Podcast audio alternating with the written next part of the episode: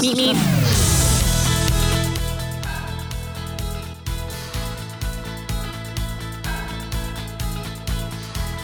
Hey Roadrunners, I'm Sandra Merino, host of the Runner Roundtable, and I'm here with my co host Angelique Gonzalez and a very special guest, Jim Hurtado.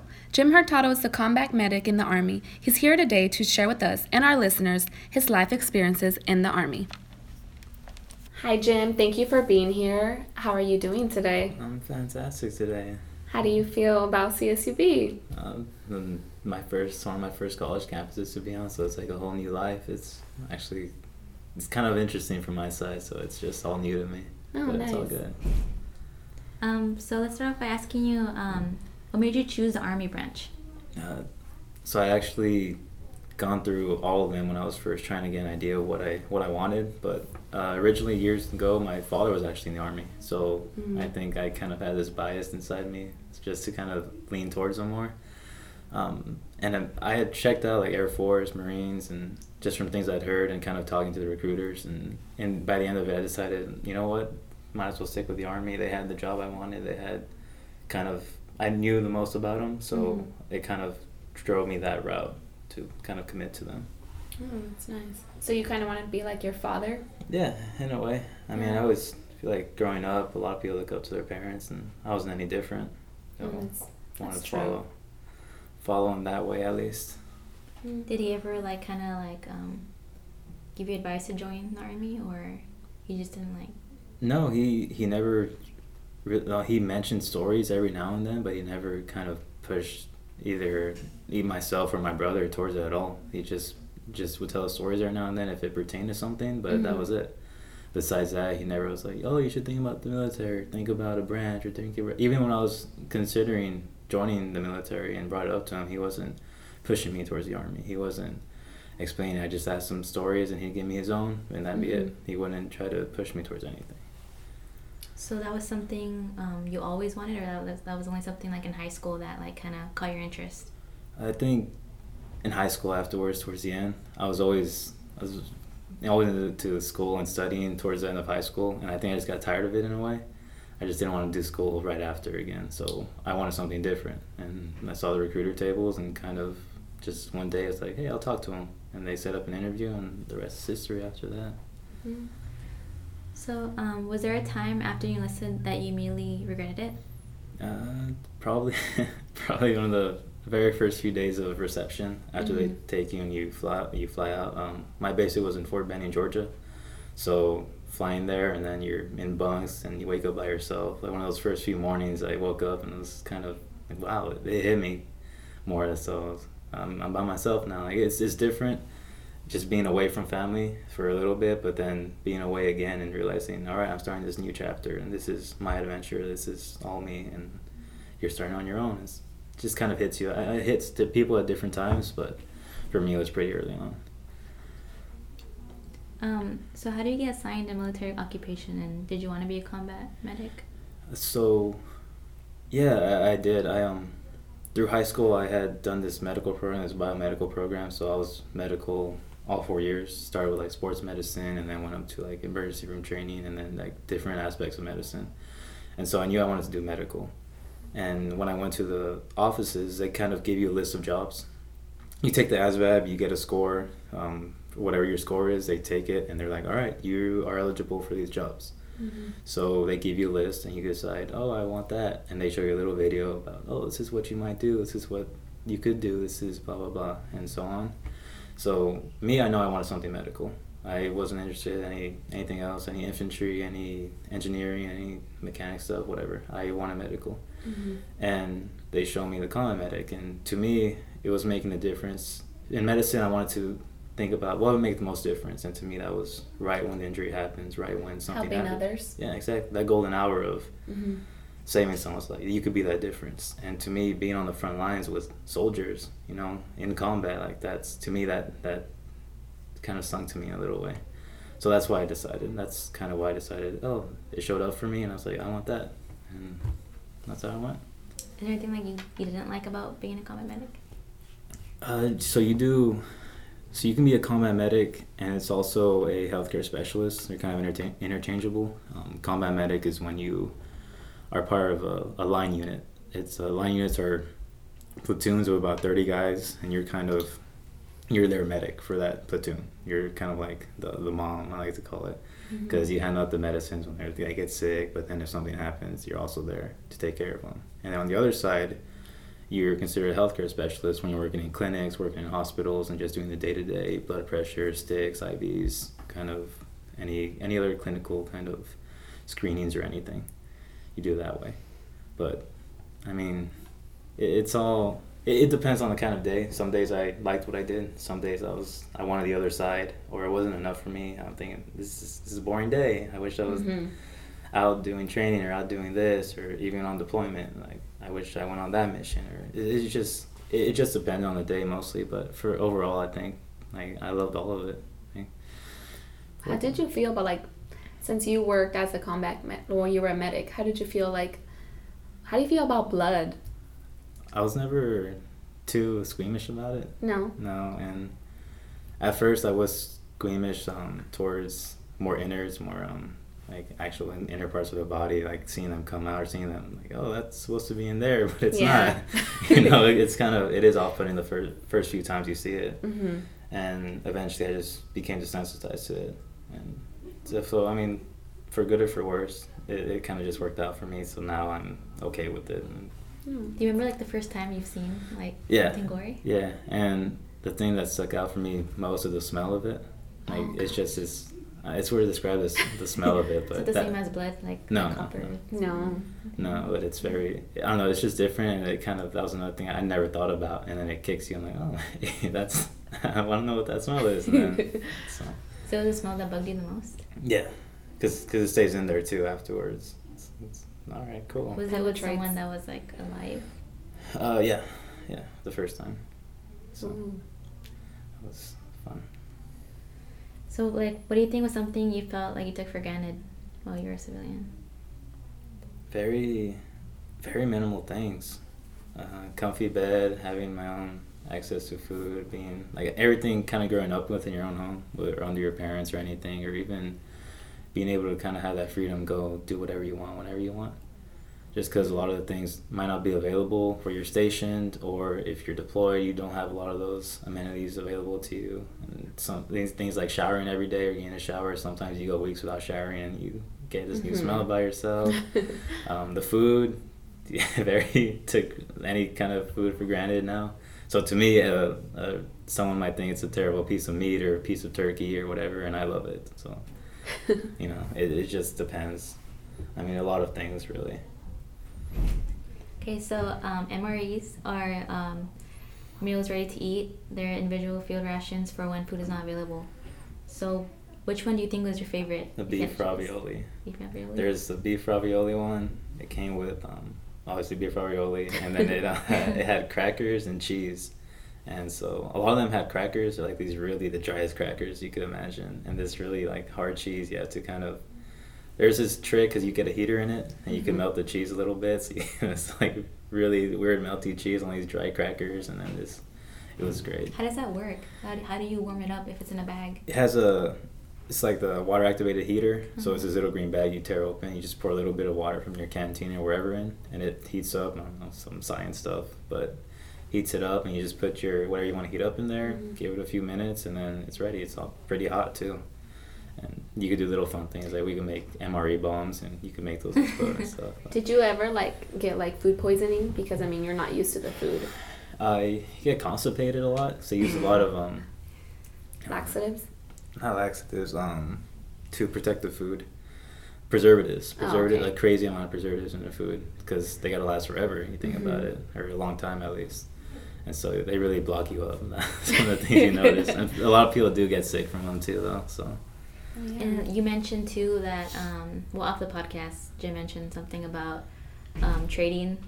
yeah so every time you you open an mre it can kind of turn into an auction basically Mhm. some have candy so some have skittles some have m&ms and so you end up with the little not so desirable like just crackers or some weird peanut butter and jelly which some people like i didn't like them you could Mhm. trade them for people and Oh, you could okay. work your way and kind of like trading, like you're just trading stuff for try to get your perfect meal of oh I want cheese or I want crackers or I want this entree or whatever. What's the worst one you've tried so far? Omelet. There's an egg. There's a egg almond That sounds nasty. It's just I didn't even try finishing it. I tried a Oh. bite of it and I was done. But some sometimes the the ones that are more disgusting actually have the better size or the better snack. So sometimes you make that little trade off. Hmm. I don't think I'd be able to do that. I'm very, either. I don't know. I, Doesn't sound very pleasant. um. So okay, what was this is a weird one. What um what was a song that got you through the day or hyped you up for the day being in the army?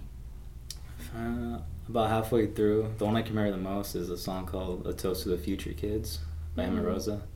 It's kind of uh, one of my my buddies during deployment showed it to me, and I just could not get that song out of like out of my out of my head at all. And I did everything I could to have that song on the to the flight home, on all the drives afterwards, and all the time. Even today, I was listening to it. Mhm.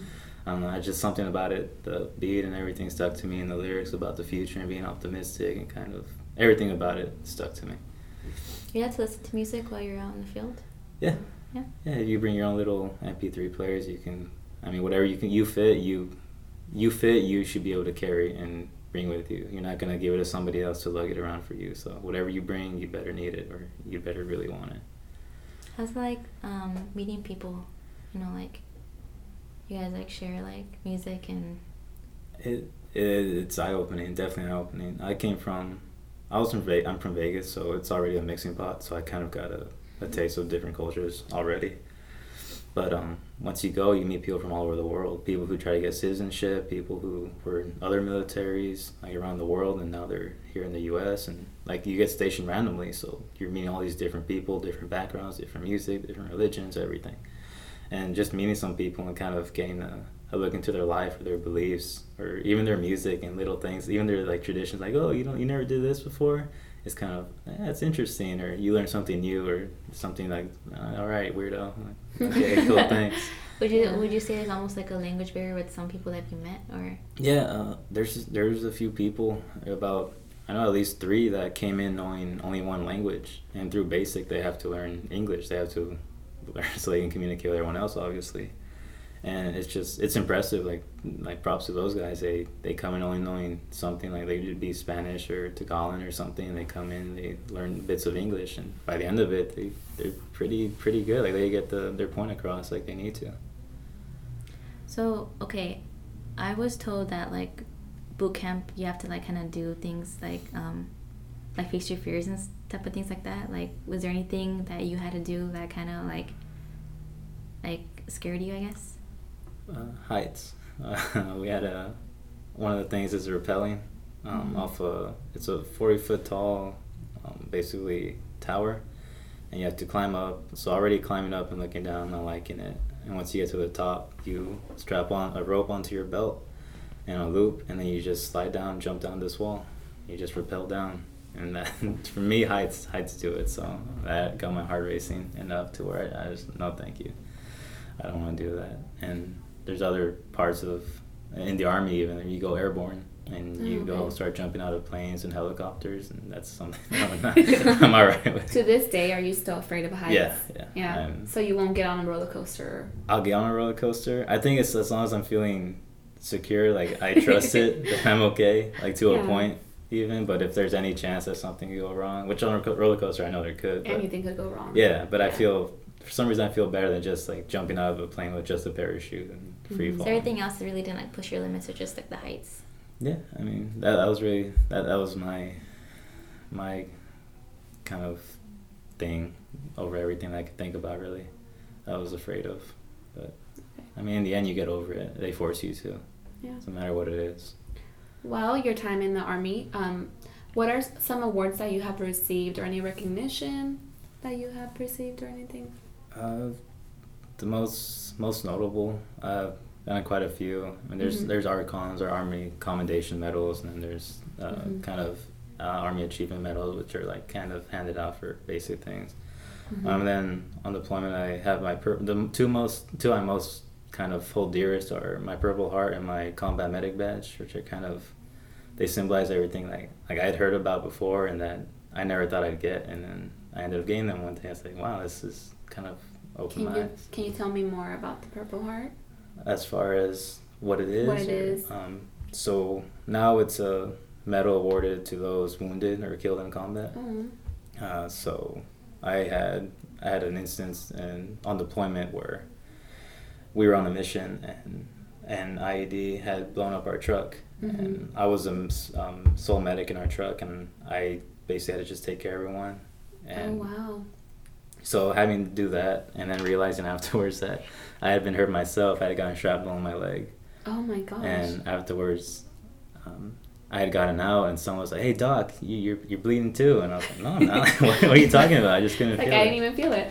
yeah, it's all that adrenaline going because you know you're so focused on everyone else. It's like it's different from training, but what what impressed me is that even though it was just training all those those years, like Mhm. when the thing happened, it clicked in, and it it was switched over. Like, okay, I know what to do. This, this, this. It kind of like on autopilot, basically. Mhm. And I was so focused on everybody else. At first, I had seen it. It just it was something small. I was like, Mhm. all right, whatever. It's not mine. It's somebody else's. Mhm. I had a gunner on top of me who fell down, so I took care of everyone else. And then we got out of the truck, and they were like, "Doc, you're bleeding." And it had gotten bigger. I was like, "No, I'm fine. I'm still good." And we went over to another truck, and I started limping a little. I'm like, "Okay, so I guess I guess it is me." But um, yeah. Uh, fortunately, everything worked out. Everything, everyone reacted how they were supposed to, and the mission kind of, even though it kind of took a turn, then Mhm. uh, our backup plans to get out of there and take care of everybody worked out. Unfortunately, everyone made it. So it was, Did, did it ever cross your mind, like, at that moment, like, oh, crap, I might die? yeah. After after kind of the initial explosion, everything just went white. It's all the dust, all the debris, and everything. I couldn't see anything, and kind of had this like ringing, banging to my head, and you just kind of okay, like my my dad, what's going on? Then it starts to clear, and my my glasses have been blown off, and I had parts of my vest cut off, and my helmet's all shook, shook, and everything. And you just kind of okay, like everything settles in, and someone pops a joke, like what, what the fuck happened, you know, and you just kind of take it from there. You, uh, we just kind of we're also comfortable with each other and kind of taking care of each other. That we kind of learn, okay, if something bad happens, we learn things like, all right, throw some humor in it, try to Mhm. um, diffuse the situation a bit, get everyone calm, because you know, there's no point in panicking. Yeah. It's just to make things worse. What was what was the im- what was the first image that popped in your head while you were in that situation? There was there's a tall guy. His name was Buffington in front of Mhm. me, and after it cleared, I saw his face, and he was just as drunk as I I was, probably probably worse. The super tall guy, Mhm. and I just remember seeing him, and it's like he was he was out of it too. And then looking over, and then um, we had a first sergeant handy, old man handy, we call him.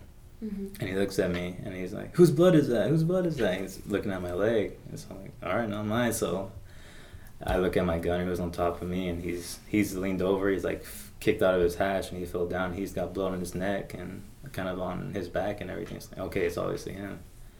But those are kind of the first few things that kind of kicked in. So you were able to react, like, right away? You weren't, like, stuck at first? pretty quick. I mean, uh, I'm sure I was. I probably would just kind of force myself out. I got took my gloves off, got everything, so I could kind of manhandle everything my way. Because all the time you have gloves on to kind of protect yourself, but Mhm. for me it's a lot easier to actually do my work when I have my bare hands. So I just threw them off and got started. Were you able to, like, not save someone? Uh, there have been, yeah, but fortunately, those. I mean, unfortunately, that happens. There, there are people you can save, no matter what. There are people who live, no matter what you do. They look like they, they, they, you shouldn't survive that, but they live. And there are people who, the other side, oh, you should survive that, but then they don't. You know. It How do you cope with that? With someone like passing away or It's someone that you know is Like not going to get any better? it's it's hard. It definitely it, it takes its toll. Um, even even to today, years Mhm. later, it's kind of still sticks with you. There's lots of fortunately there's lots of resources after, especially once you come back, people to talk to or kind of sessions you can go to, and it works differently for everyone.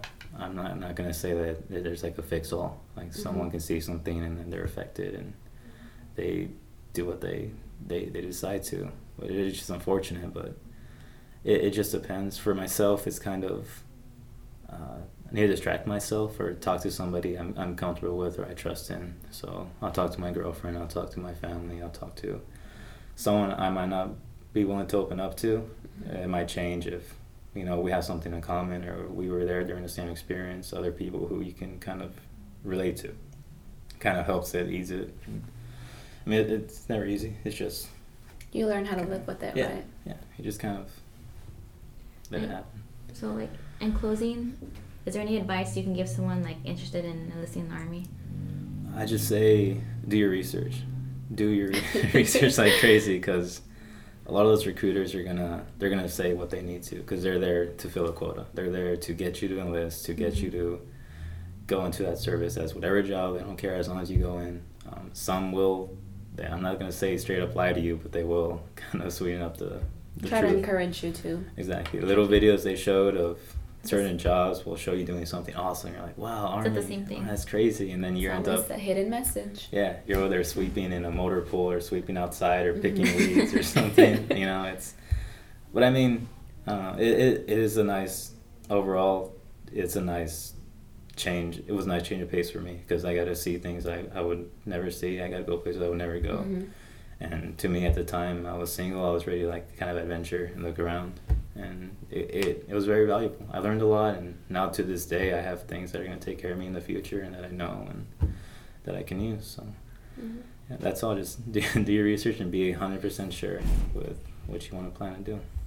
Well, we appreciate your service. Yes, we truly admire admire what you've done for this country. I appreciate you guys' support. Thank you. and you. your time too for the interview. Yeah, thank you so much for being here. Oh, thank you guys a, for having me.